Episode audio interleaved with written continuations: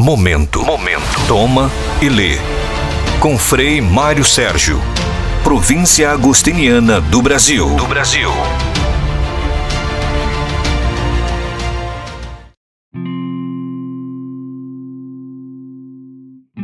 Bem-vindo, meu amigo. Espero que seja tudo bem com você.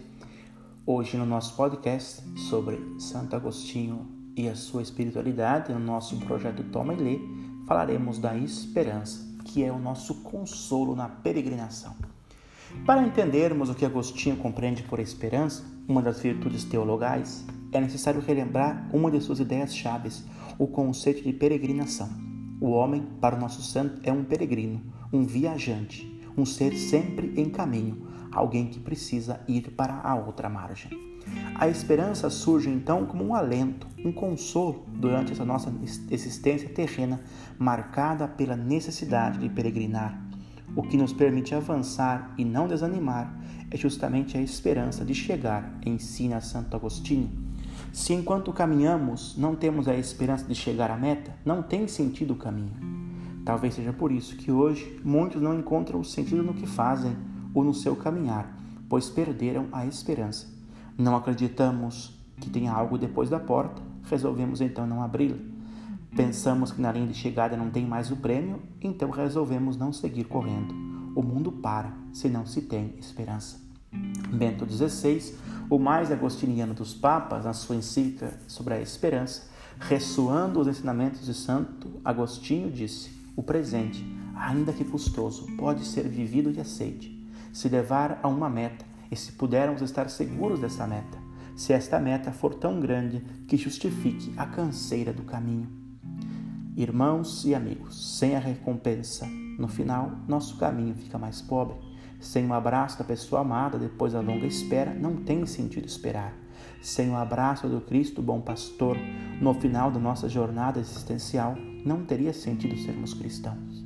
Por isso, nosso santo, que entendia muitíssimo dos assuntos humanos, escreveu: Enquanto houver vontade de lutar, haverá sempre esperança de vencer.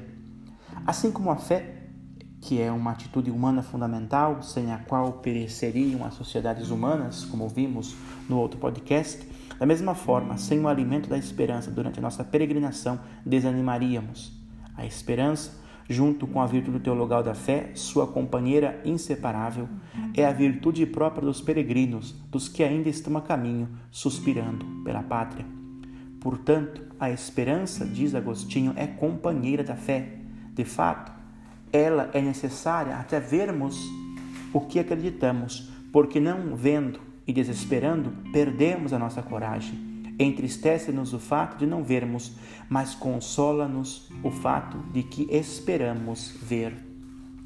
Agostinho não era só um agudo filósofo, mas um pregador afiadíssimo.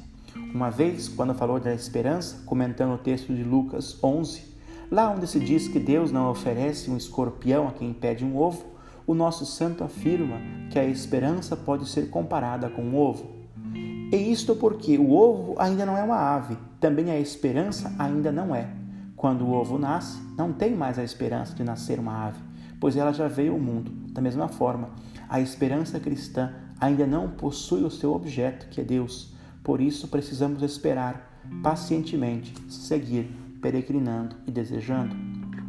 A esperança precisa ser alimentada com a fé, caridade, oração, boas obras, em outras palavras, para seguir a metáfora de Agostinho, devemos chocar o ovo mais importante, ou seja, aquele da esperança. Diz nosso santo: a esperança ainda não chegou ao seu objeto, e o ovo, embora não seja algo, ainda não é uma ave. Os quadrúpedes parem filhos, as aves esperança de filhos. A esperança nos induz a desprezar as coisas presentes e a esperar as futuras, a não a nos esquecer do de trás e atender como o apóstolo ao que está diante. Aqui temos o ovo. É sim um ovo, mas ainda não é uma ave. Está envolto na casca, não é visto por estar coberto. Espere por ele, portanto, com paciência. Dê-lhe calor para que a vida irrompa. Dê calor à sua esperança, para que ela te leve até a pátria prometida e até os teus objetivos.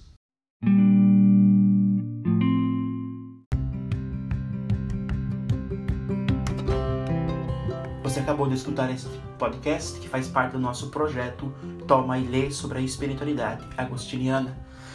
Quero dizer-lhes que durante 30 dias serão 30 podcasts diários sobre temas agostinianos e depois também tem, terão, teremos mais conteúdos. Fique conosco, fique comigo e também se você é jovem, tem um convite para você. Venha fazer parte da família agostiniana, venha ser um jovem de coração inquieto. Nos procure através das nossas redes sociais, o nosso contato.